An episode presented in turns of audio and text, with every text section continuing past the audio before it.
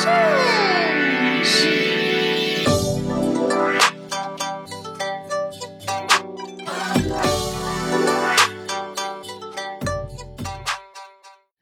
小伙伴们，大家好，欢迎收听最新一期的秋后算账节目，我是雨薇。那由于我这段时间回家不幸被隔离，所以没来得及回到北京继续开展我的播客工作。那我就想，哎，如果我没办法离开我的老家的话，那不如就跟我周围的人聊聊天儿。所以可能这一段时间来，大家会听我的播客的音质会相对来讲比较差一些。同时，我可能会邀请我周围的一些家人去跟我聊一聊关于自我发展、人际关系、自我探索、自我成长、应对冲突、如何更好的建立关系等等一系列的话题。这是我第一期，也是邀请了我的母亲。我刚刚剪完这期节目，其实我真的想跟大家说两句。我剪完这期节目之后，我有一个特别深刻的体验，就是我觉得我和我妈现在其实是处在人生当中很一致的一个阶段，就是他五十岁之后开始去探索自己，完成了社会给予他的一些责任，同时我三十多岁，然后开始去在工作上、家庭关系上各个方面去探索，所以我们两个。人生阅历、年龄、出生背景不同，但是似乎我们处在一个同样的阶段。而当我真的去详细抛开我之前的一些偏见、预设，甚至是我的一些知识，我开始走入到他的世界里面的时候，我终于意识到了什么是集体主义文化。我也意识到了我在西方所受到的教育，其实它的核心还是以个人主义的文化。为主，所以它会预设人的发展轨迹。但反倒当我今天去跟我妈交流的时候，我会发现什么是集体主义文化，以及集体主义文化对于一个人的发展，它到底是什么？我们总会觉着好像个人主义文化就是说人是逐渐走向成熟的一个标志。但我现在打一个问号，我觉着我们真的能够一个人。完全的独立吗？缺少了人与人之间的交流。北美、美国和加拿大，大家所提倡的这种个人主义，已经是非常极端的一种个人主义，甚至是很多时候会忽略人与人之间的关系。人跟人之间的关系相对来讲比较冰冷。那我们处在中国现在高速发展的这个年代，并且可能我们这代人和我们父母这代人之间的差距。比任何一代人之间的差距还要大。那面对这样的一个社会现实，我们与其说谁好谁坏，什么是成熟的文化，什么是不成熟的文化，不如我们就聊一聊如何能够建立一个联系。这次的谈话也是我做的一个尝试，也希望后续如果小伙伴们有任何的问题、想法，我们可以继续沟通。今天邀请的一位特殊的嘉宾就是我妈，因为我本来有很多的。播客的计划安排的，因为疫情回家，然后刚刚就被隔离到这儿了，所以我就想，哎，为什么不跟我周围最亲近的人聊一聊呢？所以今儿就把我妈邀请过来，先让我妈跟大家打声招呼吧。来，嗯，Hello，小伙伴们好，嗯，呃，我是雨薇的妈妈，呃，六五年出生的，十七岁了，退休两年了，也常常听你们的这个播客，啊，感觉你们很热闹。也特别喜欢你们这个氛围，妈，你真的听过吗？因为我说了你特别没有说你坏话，但我没少提我们家的这个一些事儿。你的这个秋后算账，我我听了很多啊，啊，基本上每期都听。但你听过我说过你吗？我可能回避那些了。你千万别说我，行，不希望你说我。本来也没那么老多乱七八糟事儿，让你一说，好像多多么严重的。行，大家心里知道就好。嗯，邀请邀请我们当事人，就是我妈，跟大家聊一聊，从她的角度上看一看她的成长背景是什么，以及我们是如何去解决母女之间关系的一些冲突挑战。虽然我觉着我们还是会有很多不理解的地方，但我觉着可能跟前几年那种相对来讲比较冲突对抗的那种状态，我们渐渐找到了一种沟通的方式。你觉着是不是啊？是的，确实是你在成长，我们也在跟着你慢慢的成长，是这样的感觉。那咱就聊聊从你的小时候的经历开始聊聊。嗯，我觉得第一个我特别想问你的，就是因为我听到很多我的来访者，像我们这么大哈，嗯或者比我稍微年长一些，说到他们父母，特别是母亲这个角色，嗯嗯，就好多人都会说我母亲就像一个小女孩儿一样，感觉内心特别没有安全感。呃，也像你说的妈，就是你会觉着好像比较要面子呀，自尊心比较强啊，没什么自信。嗯，我觉得这一方面可能是和家庭关系有关，同时我觉得可能也会跟时代背景有关。所以我挺挺想问问你，你作为一个六零后，嗯，嗯，你小时候大概成长环境是什么样子的呢？对，我是六零后，六五年出生的。那么我的父母呢，他们都是双职工，特别是我的妈妈，她是医务工作者，非常的忙。基本上就是，就是我从小记事的时候，就感觉她除了工作之外，哈，完了就是有很多的书他需要学习，呃，需要读，嗯医学方面的书他需要读，陪伴我们的时间不是很多。啊，另外就是家里的这些家务事儿，他做的在做饭上这些方面，他不是特别擅长。但是我们就觉得对我们呢，就是很少指手画脚，很少言语上去告诉你要怎么怎么做。实际上，他就实实在在的他去做些事情，你你能看见他做事情，但是你很少能听见他去说那么多话。我是从小呢，就是生下来我以后呢，就我的妈妈呢就是乳腺炎，完了很小就把我送到乡下去了。那时候因为那时候他的工作就非常的忙了，在医院里头非常非常的忙。完了以后就等于送到姥姥家了。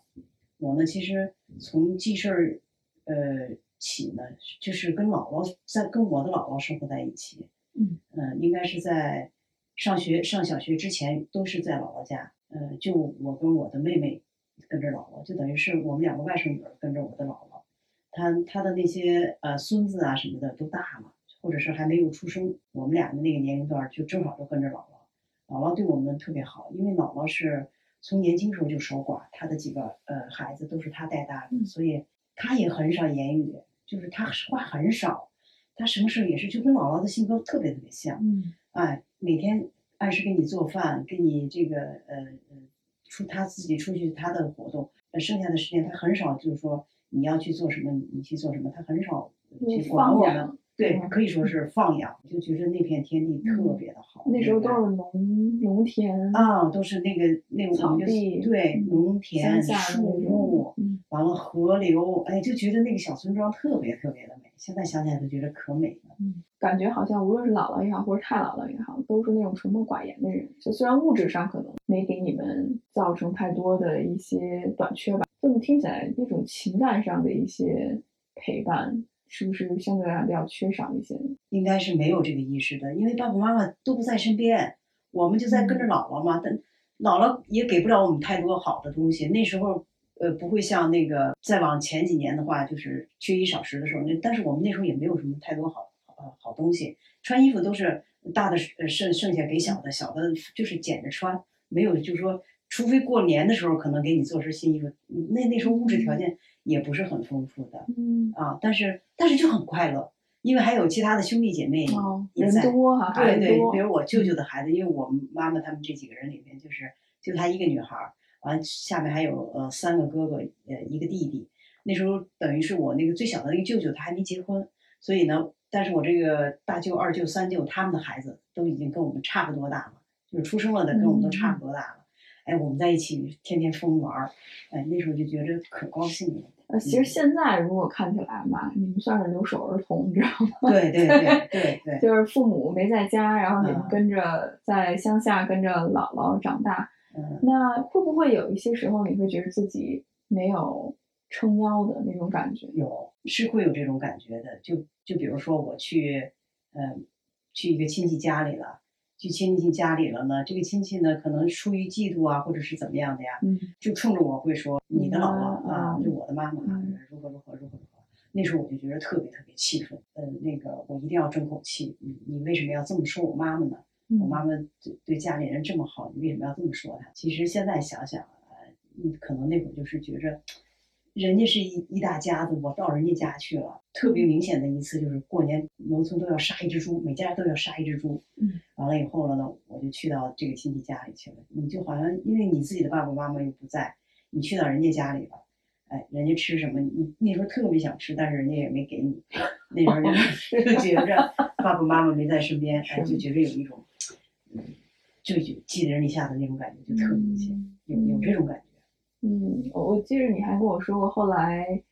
他姥姥有了其他更小的外孙外孙女儿，对，对好像就你之前觉得，哎，他姥姥好像是你的那个臂膀，或者是你的支持，像妈妈一样，就像唯一的那个依靠一样。那突然意识到，好像这个东西并不是你的唯一，对好像还有其他的人跟你一块儿分享，那是一种什么样的体验？那时候是表弟表妹，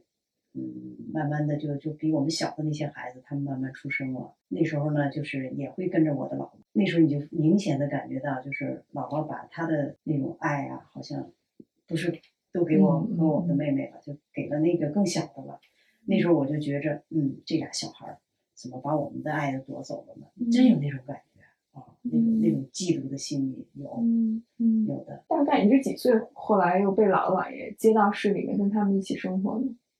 那就是上小学了。上小学。对，因为要上学了，就不能在农村上学，人家是不要我们的，因为我们的户口不在当地，所以人家不允许我们在那儿上学。这时候姥姥姥爷就让我们回到市里来了。嗯我们就到我我一我从一年级开始我就已经回到市里来了。嗯嗯，那你觉得这从跟姥姥一起生活的乡下那种放养的环境，一下子回到了市里，好像虽然姥姥姥爷是你血缘上的父母，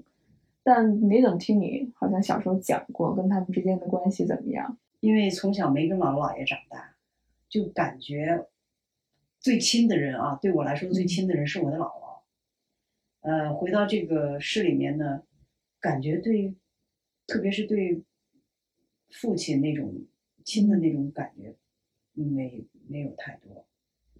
因为妈妈吧还会，嗯，那呃有一些生活上日常的，她还会帮你做什么什么的。父亲呢，天天就是一个做饭的角色。嗯除了上班回来做饭，完了就就就嗯，成天上班就这样的话，好像他很少跟你交流。所以在我的内心当中，最急切、最盼望的就是放假、放暑假、放寒假，都不想多在这个市里多待一天，就是不想跟父母多待一天，嗯我就想赶紧回到姥姥身边去，嗯就这种感觉。尽管那时候我我我会回到豆回到老家吧，就会过敏，哦就那样，就是身上起多大的包，多难受，我我也必须得回去。我其实是从市里回到这个乡下，一落地就是一身的包，嗯过敏，不知道为什么，就是在市里啊就不过敏，但是一到一到一到乡下就过敏，就那样就愿意回去，嗯，那你觉着回到姥姥那儿会给你带来什么样的感就很快乐，有兄弟姐妹的陪伴，他姥姥也从来不不去指责我们，你要做什么，你要做什么，也不也不用管，我们就放养，还是放养，但是姥姥就会拿他尽可能拿她呃拿手的这个这个饭菜呀、给你做，呃呃，她也很高兴我们回去。嗯啊嗯嗯，对，是。你想到了什么有没有？我看你现在感觉挺感动。哎呀，想起，嗯，我的姥姥吧，嗯她已经走了三十多年了，因为是你出生的那一年，嗯呃，你你还不到一岁的时候他走的，所以差不多也三十多年了。想是还还能想到，就是我们小时候在那个乡下的那些场景，嗯嗯嗯嗯，是是时间过得好快，只能这么嗯，嗯，是有这种感觉。是。哎，那那你还提到过，你说你上小学那会儿，好像一开始就是进入到市里面会有好多的不适应，有口音啊、生活习惯啊，对各个方面好像都不太适应哈。对对对，那个时候，嗯，在老家就讲老家话，就觉得可舒服了。回到市里边，人家都讲普通话，嗯嗯，虽然说也会讲啊，但是就是就觉着不舒服，嗯就觉着憋得慌。嗯嗯，是那种，就是还是喜欢在在在老家的那种生活嗯啊。但是后来也就慢慢适应了。嗯，因为刚才咱们大概说了一下，就是小时候从姥姥家到市里面，好像就一直在很颠簸在生活，所以会不会给你造成一些？有这种有这种原因，就是，嗯，你刚才用了一句，就是好像很颠簸，就是在不同的地方一直在换地儿。我确实是因为姥姥，呃，工作忙，嗯、姥姥姥爷工作忙，就是我的父母工作忙哈，呃，很多时候，比如说，呃，这个期间放假了，呃，姥姥那边，呃，我的姥姥那边又没有时，又有其他孩子在，他没有时间照顾我们的情况下，他可能又把我们放在别人家里了。就是老我的妈妈，她的那个，比如说表哥呀，呃，表妹呀，啊，又把我们，呃，这个托付人家带几天，会有这种情况。所以我每到新新的一个环境下呢，哈，呃，我的妹妹她小小我两岁，所以她会呃还是那种啥也不懂的那种状态。而我作为姐姐呢，我就觉着我我需要看人家家的脸色，其实不用完全也不用呃像我这样就是去看人家，对我们其实都挺好的，但是你的内心感觉就知道那不是你的家，你你在人家家里边那个心里的内心的感觉真的是不一样的。嗯啊嗯，就是有那种寄人篱下的感觉，就是做事你就会小心一点儿嗯啊，会会那个帮着人家。嗯，小小的时候，你你像我那会儿也就七八岁、八九岁那时候，我就会知道给人家帮帮忙啊，做点事情啊，啊，不要觉得我们是个累赘啊，你有这种感觉。嗯，有说说感觉特别心疼你嘛，就这么小，你就嗯，会觉得好像不想跟人添麻烦。对对对，嗯，对就是我不管在工作岗位上也好，在与人相处的时候也好哈，我会我会放下自己很多，就是就是比较谦虚一些，嗯，多考虑别人的感受，嗯，我会这样这样做的会会会多一些，不会就说我，嗯、你很傲慢呐、要要是一般来说，你说你从事这份我们的这份工作的话，他会养成人那种嗯比较傲慢啊，比较那个张扬啊那种性格，嗯但是我觉得我没有。我妈是公职人员，所以 对对，所以我就我就因为从小就有这种嗯嗯这种。感受，所以也会跟随自己这个性格也也会跟随自己嗯。一直这么走下来。嗯。嗯确实是，如果自己的孩子呢，你要亲自去带，要要让孩子感受到父母对给他的这个这个这个温暖和爱，所以他才会增强自信。我感觉我的这种没有自信呐、或者是有时候优柔寡断呐、这个跟缺乏这个家庭的温暖可能是有一定的关系的啊嗯。当然我，我觉着也不也也未必全部是这对个，可能跟自己的自身的性格也有关系。有影响啊，但是我嗯觉着就是想补充的一点就是，呃，爱自己的孩子，多陪伴他们，让他们在一个快乐的这个这个环境下成长，这点很重要。说刚才说了很多关于姥姥、你的母亲的事情，那嗯关于父亲这一点，有没有什么想补充的吗？父亲在家庭中应该承担一个很重要的一个角色，他不光是一个那个做饭的角色，啊，对，其实 我的父亲吧，可能跟他的成长环境也有关系，跟他的成长关系有关系。呃呃，母亲去世的早，父亲呢又是一个一个人把他带大，完了也经历了很多的困苦苦难吧。他们那个年代非常的苦，嗯，可以说我的父亲吧，他的性格上比较懦弱一点，啊，比较懦弱一点。完了之后，在家里面基本上就是母亲能够承担的所有，基本上把母亲能够把大部分的责任都承担起来啊。所以说，父亲的这个责任有些缺失，所以父亲在我的心里中、心目当中呢，呃，感觉也有点是个缺位的父亲，我是这样感觉嗯的啊。嗯，我记得我姨就是我妈的妹妹说过，说她感觉好像从小到大没有父亲的这个概念。嗯，那你觉着这种好像缺位的父亲，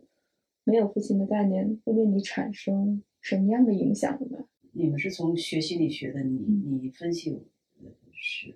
我不知道这是不是有有必然的联系啊？就说到这儿，我突然想到的是，我发现其实你很多时候会代替姥爷承担很多保护姥姥、照顾姥姥、同情姥姥的一些角色。是是，我觉着我现在，呃，常常想起来这件事，就是从我那么小，呃家里发生的一系列事情，涉及到爷爷家这边的事情的时候，我都发现我就像一个战士一样，嗯总是在往前冲。嗯啊，那么小，我就就是从七八岁开始，我就觉得我都在往前冲，这是一种自信还是不自信呢？就我觉得挺矛盾，就你有你很就是强势的那一面吧，嗯。但是其实这个强势里面更多的是一种外强中干的感觉，就是其实你内心有很多不确定性，还有不安全感，只不过可能有的时候就是出于本能吧，嗯就是要往前冲，嗯。要往上上，嗯所以这是我的感觉，嗯，但是那个勇气的力量，我觉得是特别有爆发性的，就是出于一种本能，嗯就是我要保护这个人，我要保护弱小。我觉得这是我从你身上看到的，但同时你也有那种好像对自己不太自信啊，嗯然后那种不自信多多少少，我觉得也会传染到我。嗯嗯，小时候比如说你会对我要求胖啊、瘦啦、高了、矮了呀，然后穿这个好看，穿这个不好看，嗯 就是你要注意你的身材体重啊什么的。我觉得这东西就在我成长过程当中对我有所影响，跟这个比呀、跟那个比呀、嗯我相信你是出于好意，就是你希望我变得更好，但这就会让我其实，在成长过程里面很长一段时间就特别在意我自己的，无论是表现也好，或者是外在形象也好，就是我会有一一种很要面子、很自尊心强的那种部分在。嗯嗯嗯。嗯说到这个拿孩子跟这个其他孩子攀比，就是去比较这件事情，其实我是后来才学会知道这样做是不对的，知道吗？啊，所以我也是特别希望这个年轻的父母绝对不要，就是说我们自己的孩子他是独一无二的，他是最独特的，他也是最好的、最棒的。我们不去跟别的孩子比，别的孩子他也有他的缺点，我们孩子也有我们的优点，对吧？嗯不去做比较，每个孩子都是最最独特的、最好的。是嗯是。那说到这儿，咱就聊聊你说到从女儿变母亲这个过程。现在聊到结婚，就基本上是两代人之间不可调和的一个问题。嗯嗯，然后呢，好像父母总是在特别担心子女未来的一些婚姻大事啊，包括按部就班的去生活。这个我觉得等最后咱们也可以聊。嗯嗯但是我觉得我想问问你，那个年代对你来说，从女儿很快速的就变成了一个母亲，好像中间没有过渡。那对你来说是一个什么样体验？呃，给我印象最深的就是我怎么样从就是从女儿结婚的那一天，就成了妻子。形成妻子的那一天，那个转变哈是记特别特别的深刻记忆，你知道吗？嗯为什么呢？就是感觉其实我们这个你的爸爸跟妈妈跟姥姥家住得很近，对呀、对吧？很近，其实 就那么短的一段距离，走路二十分钟就到了。啊，走路二十分钟，骑车五分钟就到了。完了呢，就那么一段距离。当我结婚的那一天，第二天在爷爷奶奶家了嘛，就那种感觉就像跨越了千山万水，啊，就突然间就到了一个，其实他们家的环境我非常非常熟悉，之前也一直去，就突然间就觉着，哎呀，我怎么离开了姥姥家，把姥姥姥爷放在家里了，我自己跑到这儿来了。嗯那种感觉就是，就突然觉着父母非常可怜，他他们俩自己在家里了哦啊，就那种抛感觉，就就好像抛弃了父母那种感觉。嗯哦，突然嫁到这儿了，所以第二天我就跟你爸爸说，我必须回回我妈妈家去。我说咱们必须回去看看他们去，就那种感觉，就是嫁出去的那一瞬间，你就你就突然间觉得，哦，你自己的家就剩下老姥姥爷了，嗯就就就就就抛弃他们了那种那种感觉啊，就突然间就就变成别人家的人了。我很好奇是什么会让你有这种感觉的吧？你现在想回过头来看这件事，可能要不要不就是说为什么，嗯，这个感觉我我我我不知道为什么是出现的这种感觉啊，嗯但是嗯这种感觉就是实实在在存在的，就是这样一种感觉。嗯嗯嗯嫁出去了，嗯，送给人家了，跑给人家家了，就是这种感觉，是这样一种感觉。我我只是从一个旁观者角度吧，嗯可能说的不对哈。嗯我我听到的就是好像就每个人绑得很深，就是可能你从跟姥姥姥爷绑在一起的感觉，好像被撕扯下来了，然后再绑到一个新的家庭里面。但这种撕扯的过程其实是很痛苦的一个过程，对，当你正常生活的时候，你没有那种感觉感觉，没有那种感觉。你就你就即便是你说我去出差呀、我去求学呀、我嗯离开这个家很久很久，你可能都没有这种感觉。但好像你没有太多离开家的对，因为我没有离开过家嗯啊，我基本上就是按部就班这么走的，没有嗯离离家的时间很短，没有那么长久离家。我就说很多离开家的人，他也是这样的。但是结婚的那一瞬间，你就会觉着，就像你说的那个，可能就是撕扯开了，嗯，就是从感觉当中撕扯开了，就是挺痛苦，很一种很痛苦的感觉。特别像是这种心理上，可能你重新去把脐带剪断了，可能之前是连在一起的，然后现在又对对对剪断了，然后跟其他的一个家里面接在一起。那那我很好奇，因为我们现在就是我们这代人聊更多的就是独立的个体，就是你是一个一个独立的个体进入到一个家庭里面。嗯我发现其实现在中国确实是在转型的阶段，嗯特别女性哈，嗯女性现在更多时候相对来讲精神上、经济上比较独立，所以女性有这样的意识，就是我是一个独立的个体，我不找妈宝男。我们都希望两个人是个独立的个体，我跟我的伴侣，我先组成一个家庭，然后我们去应对父母的挑战。但很多时候呢，很多矛盾出现在我带着我的家庭，你带着你的家庭，然后我希望你能够为我的家庭考虑，所以好多时候冲突和矛盾就在这儿，就是我们希望是以先以一个独立的个体去应对两方家庭的问题，而不是把两方家庭的问题掺和在一块儿。我不知道我没有说清楚吗？我我明白你的意思，这个夫妻之间应该是最亲密的啊。但是遇到家庭的时候，因为为什么说这个夫妻的结合不是他两个人单纯的两个人之间的事情，是两个家族之间的是中国对中国人的一些很它就是两个家族传统观念之间的事对情。好多我们聊到好多，包括我们分析哈，好多嗯父母希望女儿结婚，感觉进入到了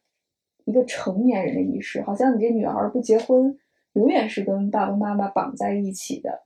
还有就是，我也听到过很多例子，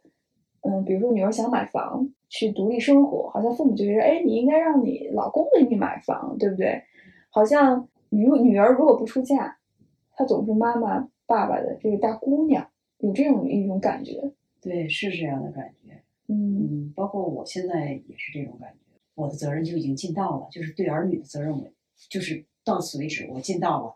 那么你们有了你们自己家家了以后，有了你们相爱的人在一起以后，那么你们又重新开始一个新的家庭。我做父母来讲，我的任务、我的义务尽到了，剩下就是你们去过日子了。所以感觉好像父母责任的完成是嗯和子女结婚那一刻开始，就是从一个家庭我把你安顿到另外一个家庭里面，这样的话我心里就安稳了。对对对，是这样的。嗯嗯嗯包括我现在也是这样的想法。嗯嗯。但是你看我们这代人可能就不太一样，就我们这代人会觉着我成年了，我有固定的收入，然后我有一个自己的安居之所，它不一定是在哪儿或者有一套房子，但是我能够照顾好自己，可能就意味着我已经成年了。但我我发现就是，无论是我自己的经历，包括我看到很多周围的朋友、来访者也好，就是父母跟孩子对于独立这件事情期待是非常不一样的。对，所以就为什么之后我觉得咱们也可以聊，很长一段时间，我觉着可能你们也没有把我当成一个成年人看，嗯我也没没把自己有时候当成一个成年人看。嗯有好多时候这种这些东西是你没有意识到的，之后我们再说这件事情。但我确实，妈这次跟你聊，帮助我更好的了解，从你自己的经历里面帮我了解到，为什么你会觉得这个婚姻是一件这么重要的事情，嗯以及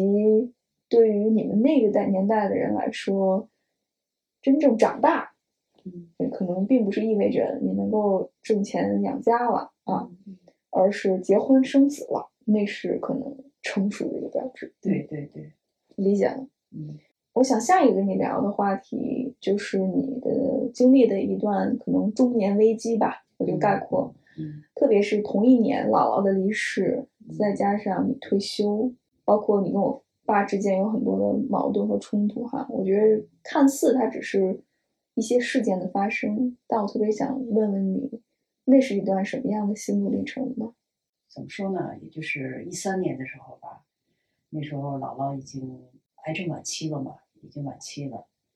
也就是在二呃一三年年底的时候呢，我也就决定就是那时候不到退休的年龄嘛，我因为在在在机关工作，就想着提前离岗，因为我们也有这个政策嘛，你就提前离岗，呃，他其他的待遇什么什么都不不变的，就是一直等到退休办手续。但是这段时间有有有几年的时间，你可以自由去去做一些事情，因为也也要需要照顾姥姥嘛，姥姥就那个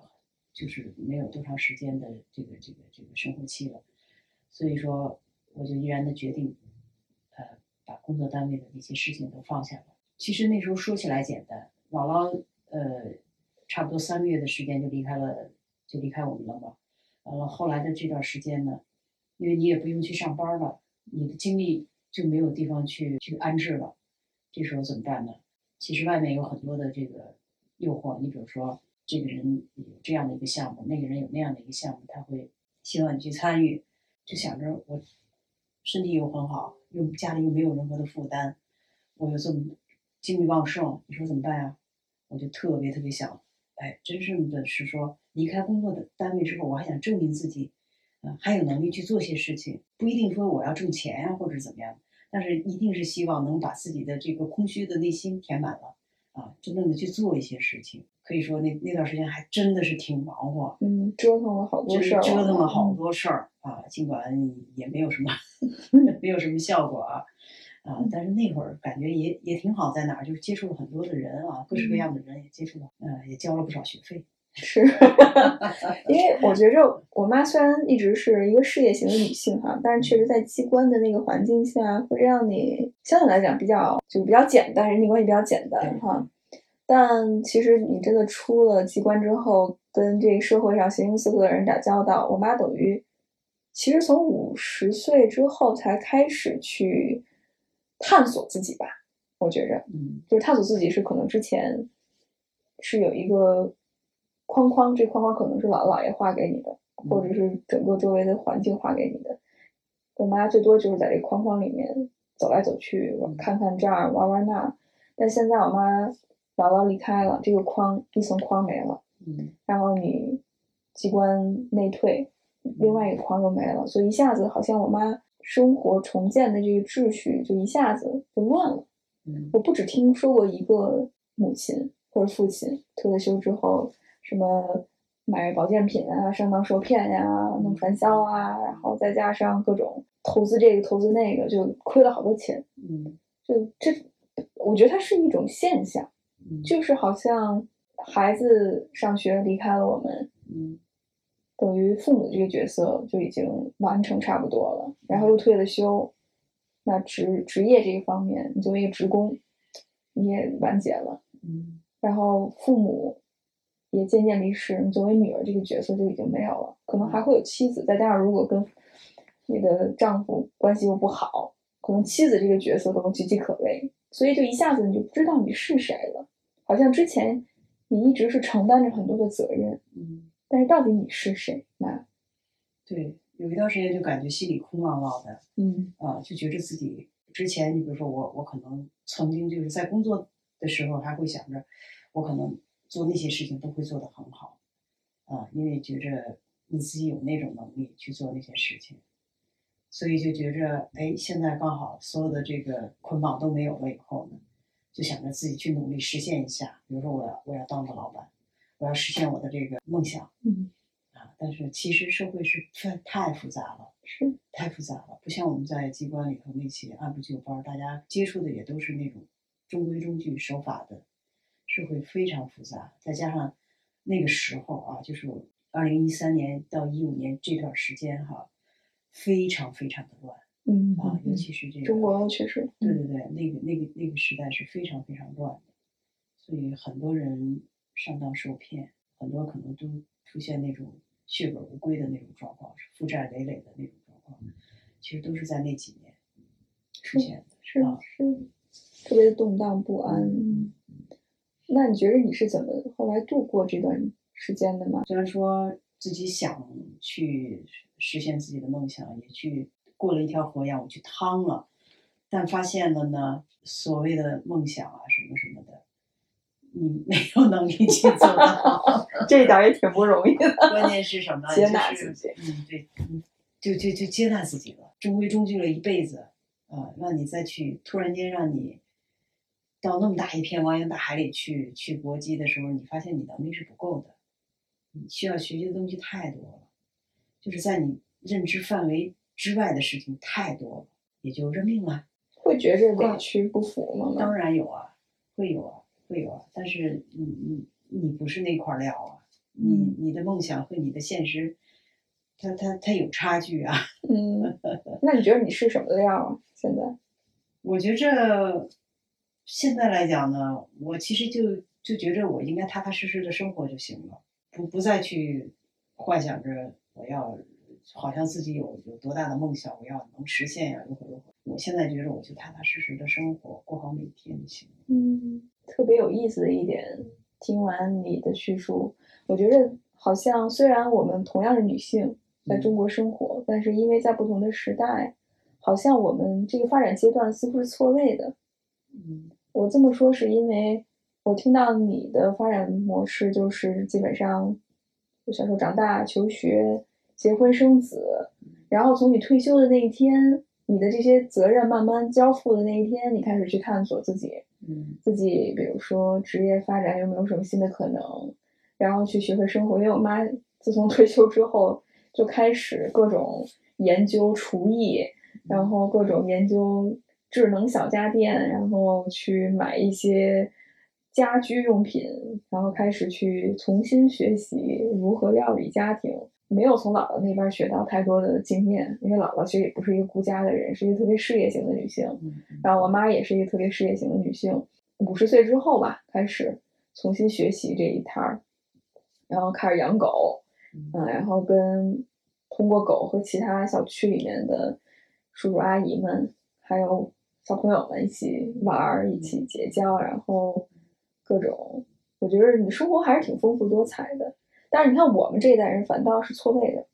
嗯我们同样就是从小长大，然后求学，然后呢，我们开始探索职业，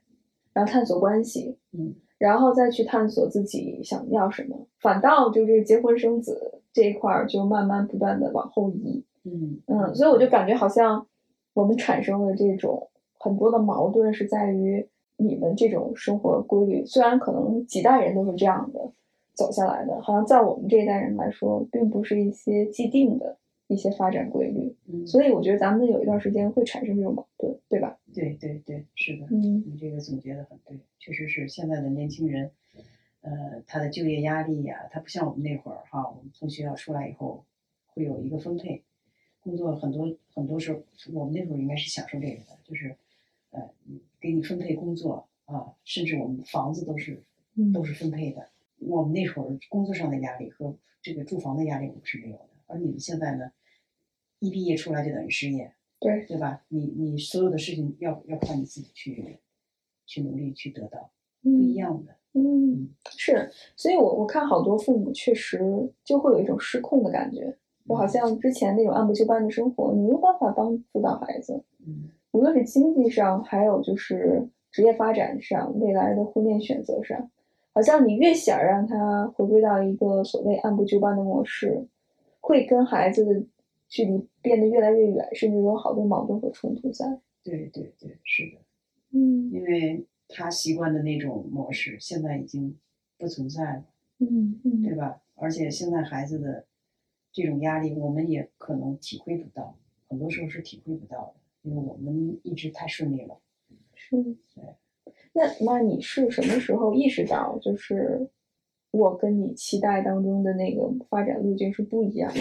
哎呀，这其实是一个挺痛苦的过程，因为，嗯，说实在的，因为学习成绩也很好，呃，特别希望就是在我们的能力范围之内能帮到你啊、在一个稳定的部门去工作哈，有一个很好的一个发展前程。希望的是你是这样，嗯、但是你的性格呢，好像不愿意这样按部就班的。这个过程就是 让我们去去接受这个过程也很也很痛苦。但是经过这么几年的观察吧，也发现你从留学回来之后的这个能力确实确实在提升了很多很多。就是什么事儿你不再不再依靠我们，反倒我们觉着很多事情我们在还得要向你学习，要去跟上你这个这个步伐。所以慢慢的我就觉着，呃，我的女儿在慢慢变得强大，让我要仰视她，我需要不断的学习，我才能跟上她的脚步。嗯真是这样想的，所以所以后来我就我就觉着，嗯，那么也许女儿她自己的想法，她自己的这个决定，应该也是比我要看的要远一些，范面儿要宽一些，可能应该是对的。嗯尽管这种选择我不知道你最后是什么样啊，嗯但是嗯我觉着我还是愿意相信你这嗯点儿。嗯，哇，这一点儿我觉得特别难得，因为我记着之前你跟我有有几次打电话，嗯，你还觉得特别焦虑不安。对，对你有的时候说，哎呀，我晚上做梦梦见你以后一个人生活怎么办？嗯会不会我现在太纵容你了，或者是太溺爱你了？嗯就觉着好像我给你这么多的自由，你现在走了一条弯路，以后怎么办？就是我能感觉到有的时候，的确去接受这个过程是一件特别痛苦的事情，而，我觉着我也没办法做任何的事情吧。嗯我可以安慰你，但是其实安慰也不管用。嗯就是你去打碎这个期待，你去接受现实的那个我，其实这段过程痛苦只有你知道。我自己，包括很多像我这样年轻人，选择了一条自己的路，想探索，想去活出自己。我们并不是不想去承担责任，而是我们发现，因为时代变了，承担责任意味着不同的选择。意味着，如果你要按部就班的结婚生子，你需要负责任。你不希望随随便便跟一个人结婚，随随便便生一个孩子，你希望能够给他最好的支持。很多时候，可能我们自己都不知道自己是谁，迷迷糊糊的，我们怎么能够去尝试这些事情，对不对？所以我们有内疚的，我们是很有愧疚感的，我们觉得对不起你们，我们觉着好像你们为我们付出这么多，但是我们最后好像给你们带来这么多的痛苦。我真的觉得有一段时间，我会觉得特特别的内疚，我都没办法面对你。嗯。所以你那次其实打电话跟我说说你你很焦虑，嗯。你睡不着觉，我会一下子我就变得特别的，我表面上看特别不耐烦，特别的愤怒，其实是愧疚，嗯，其实是我不知道怎么面对你们。作为我们这一代人，真的是因为还是特别特别希望自己的孩子嗯。能够有一个美满的家庭，但是这个人，嗯，这个适合你的人，你找得到找不到，这个是要靠你自己努力了。完了之后有没有适合的，这个都也不好说。哎呀，怎么说呢？反正就是，其实作为父母来讲吧，他就觉着把这个孩子养到这么大了，完了以后他要有了他自己的家庭之后呢，他就会幸福起来。但是至于夫妻两个是否能够能够幸福的生活，那真的是是就我们意料不到的。是很多嗯孩子可能很快结了婚，又很快离了婚，哈、又又多一个缺爹少妈的孩子，也是一件非常让人伤心的事情。是是，其实说到孩子呢，你刚才问我一个，我好像没有答你答复你那个事情，就是呃，为人妻、为人母。呃，以前对父母的感觉呢，就是就是我的父母啊，没有太多的感觉，没有太多的感觉，就是嗯对父母的爱呀、没有太多的感觉。但是我有了我的孩子以后，就是有了你以后哈，我就发现他有了他自己的孩子之后，他才真正的能够体会到他的父母的不容易。嗯啊，特别是我呢，我就会体会到我的妈妈特别的不容易，因为自己有孩子才会体会这种感觉。你没有孩子的时候，你体体会不到，嗯，真的体会不到。就是为人父母了以后，你才能知道做父母的不容易。是是，我觉着是我开始意识到我是成年人的时候，就是我没办法再向你跟我爸或者是我的长辈去寻求任何意见的时候，嗯我觉着那一刻，虽然这可能跟当母亲还是不一样，嗯，我觉得我除非当母亲，否则我其实很难理解到嗯你的处境，好吗？就那种复杂、那种真实的那种感受，肯定没办法比。嗯但是我的确能感觉到，就是我当我决定我作为一个成年人，我要为我自己的选择负责，我要去承担责任，我要去犯错，嗯去面对自己，探索自己是谁。那一刻开始，我就意识到，其实你们虽然我不愿意承认，但多多少少之前还是会把你们当成一个权威的形象，或者是把你们想的特别的完美。嗯然后包括你们告诉我的事情都是对的。嗯，一方面的确是因为父母嘛，感觉好像你的经验多一些；另外一方面，我也就不用自自己去想了，就去思考了。嗯我就现成的，你们告诉我是什么就行。嗯然后你们给我钱，你们给我意见，你们给我找人，对吧？但一旦当我意识到哦，你们不完美，就一开始我是觉得有一些不安全的，我就会觉得好像没有依靠了，好像没人帮我了。我是一个独立的人，我是一个孤独的人，我是一个孤单的人。其实那种感觉挺恐惧的，但其实反倒当你接受这个既定现实的时候，当你开始去承担职业上发展的一些责任，然后去努力，然后去开始建立自己的关系，包括离开关系，去交朋友，去探索这个世界。我反倒觉着我能意识到我是个独立的人。然后我的父母他们渐渐老去，我觉着我能够为你们做的最好的事情，就是我变得越来越强大。这个强大不只是就是我有多少钱，有多少物质的基础，而是我内心当中我有一种很强大、很丰富、非常富足的一种感觉。当你们需要我的时候，我能够陪伴你们，跟你们在一起去面对你们脆弱的一些情绪，包括我们可以一起想办法去解决。而我不再去太纠结，就是过去你们怎么对我呀，或者是你们哪哪不好啊。当然，有的时候我跟我爸交流过程里面，我还会觉着，啊，他说那些话真的是感觉像清朝人的感觉，就是好像就是我们观思想观念这么的保守。但是我现在越来越少会去就纠结，就跟他真的是去大吵起来，就像可能几年之前我们还会有特别多的争吵。但反倒我觉得我跟你之间会建立了一种沟通的模式，这种模式就像你刚才说到的，特别核心的部分是信任。嗯，就是信任，就是我相信我女儿，她有能力去照顾好自己。你知道这个信任太难了。嗯，就好多时候，我觉着我很长一段时间，包括我看过很多周围的这小伙伴们，他们那么的努力，可能就是希望获得父母说一句。你真棒，你做的真好，你辛苦了，嗯就换得就是那句认可，然后再加上我相信你孩子，无论你做什么选择，我都愿意支持你，哪怕你有一天犯了错，但是爸爸妈妈依然相信你，你能够站起来。哇，就是就是这种感觉，你知道吗？就当你给了我，其实你你并没有给我什么特别实际的东西，虽然可能从小到大你们给我提供了特别好的条件。但是真的在那一刻，我觉着哇，我觉得我是特别充满力量感的。就无论我做什么，我相信我妈在后面都支持我。哪怕有一天，比如说她离开了我，我也知道，就是就是那种感觉，她一直在。嗯，对，特别希望最亲的人能够认可自己，是嗯，得到这种认可就觉得充满力量。是，嗯，你说过姥姥姥会给你过这种感觉？会有的，姥姥一直非常的，嗯、我就觉着，你看，嗯，就是自从我参加工作以后吧，姥姥对我的这种支持和认可哈，真的是表现，虽然说她话不多，但是她都是用实际行动来告诉你的，嗯啊，这种有这种感觉，我真的是得到了姥姥这种的支持的这种感觉。女性就是有这样的一个力量，就是能够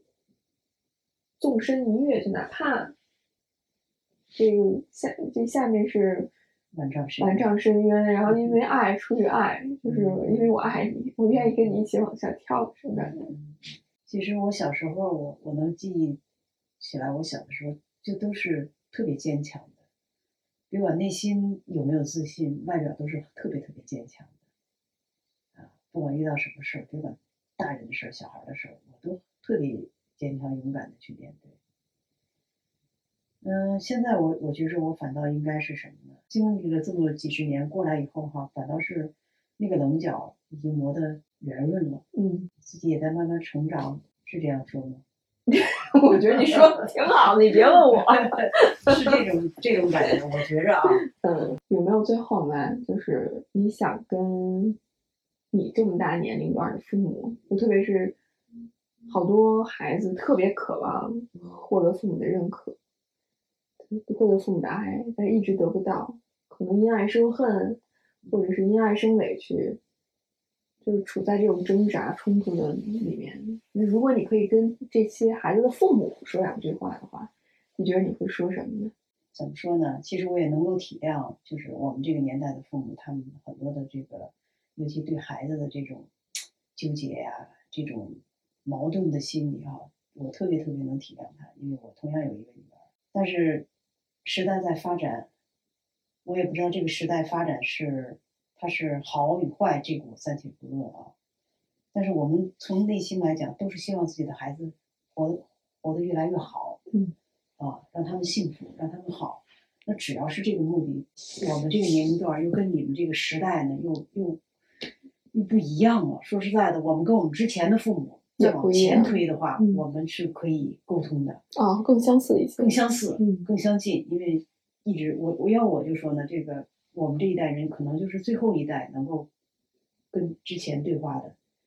那一代人。那么之后呢，你们这代人呢，跟我们就完全完全的不一样了。那我们也作为父母，我们也得与时俱进呐，对吧？让孩子幸福的事情就去做就行了。你跟他拧不过，拧不过，拧半天，最后结果全是矛盾，谁都别想。无奈，我听到可能是无奈，就是挺真实的，就是去接受。另外一个就是什么呢？就是因为我们也要去学习，跟孩子去学习，学习这样学习，多去交流。嗯，他的想法你暂时理解不了。这这很正常，但是你你要多去琢磨琢磨，完了以后多跟孩子去沟通一下，特别是多去跟孩子去交流、去沟通，甚至你可以跟随他的脚步再往前走一走，啊，这样可能就能够理解更更理解的更多。孩子在进步，那么我们原地踏步，这也不行，啊，完了我们也要。不断的学习，了解更多的事物，要包括国内国外的这些事情。这帮这这一代年轻人他们在做什么？是不是很多人都是这样？不光是我的孩子是这样，那慢慢可能我们就能接受了。那有没有对孩子说的呢？吗？对年轻人说？对年轻人说，呃，因为你们都是独生子女，以前都是家里的，真的是一个宝贝。完了以后，父母其实对你们的爱永远都不会减少。只是很多时候他们的方法可能是让你接受不了，这个我质疑，我打个问号。有些我觉得有些父母确实是不太爱孩子，就或者不知道怎么爱。那他只能说是他不知道怎么爱，他还没有学会如何成为人父母。反正有特例，咱不能说所有啊，大部分是对对，所有的事情都不会是完全一样的，不会的，一定是有特例的，好也是一样，坏也一样，都会有特例。啊，我我是说，大部分的母亲对孩子的这种爱绝对是无条件的。可能你你没有遇见事儿，你比如说现在我就面面对着生死，一定是母亲没有任何条件，她愿意去为他死去，这是肯定的。我觉我我我相信大部分的母亲都会是这样做的。所以孩子呢，你们呢，一个是要多跟父母沟通，因为你们现在是有更多的这个这个这个经验呀，这块你你好好弄弄啊，就说。要多跟父母沟通，你要让他了解你，你们怎么想的，不要简单粗暴的就去拒绝父母，因为你们很多时候在父母面前可能缺乏耐心，所以父母他不了解你在做什么，也不知道你的想法，你们简单粗暴的一句嗓门一高，这做父母的他也受不了啊。都受不了，我们也受不了。对，都所以都受不了。那么你们呢？更加年轻，更加那个，凭什么呀？凭什么呀？不是凭什么啊？当然是应该是相互体谅。对对，相互体谅。说妈妈说官方一些，不要说太鲜明，这样的话会让人讨厌。啊，就是相互体谅。对对对，多多跟父母沟通。嗯，没有过不去的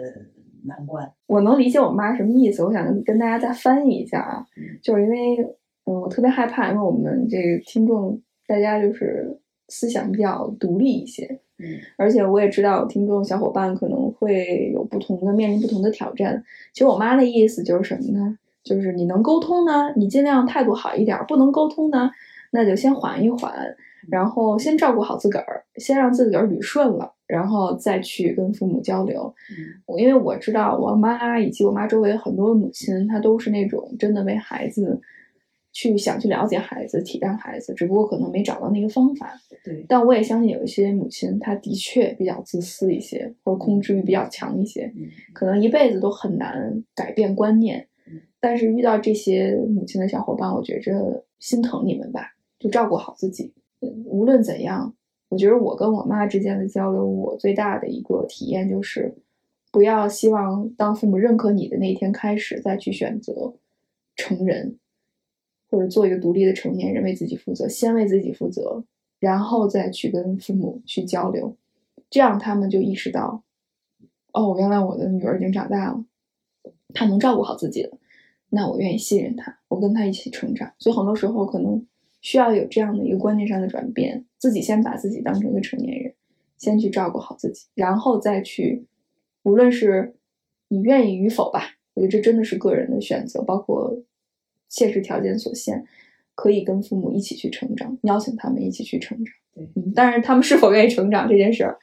比如说，你看我今儿跟我妈聊，当然跟我爸就很困难，所以我我前两天还跟一个小伙伴聊，他说，哎呀，我妈还行，但是我爸就是那种油盐不进的那种，所以我特别能够理解。那就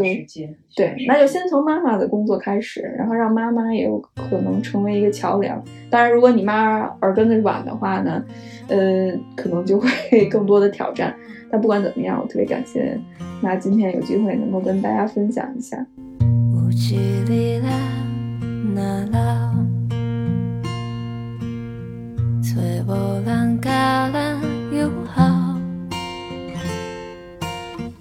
会陪你坐点去聊，听你讲少年的时阵你有外敖，吃好吃歹无计较。怨天怨地嘛袂晓，你的手我会甲你牵条条，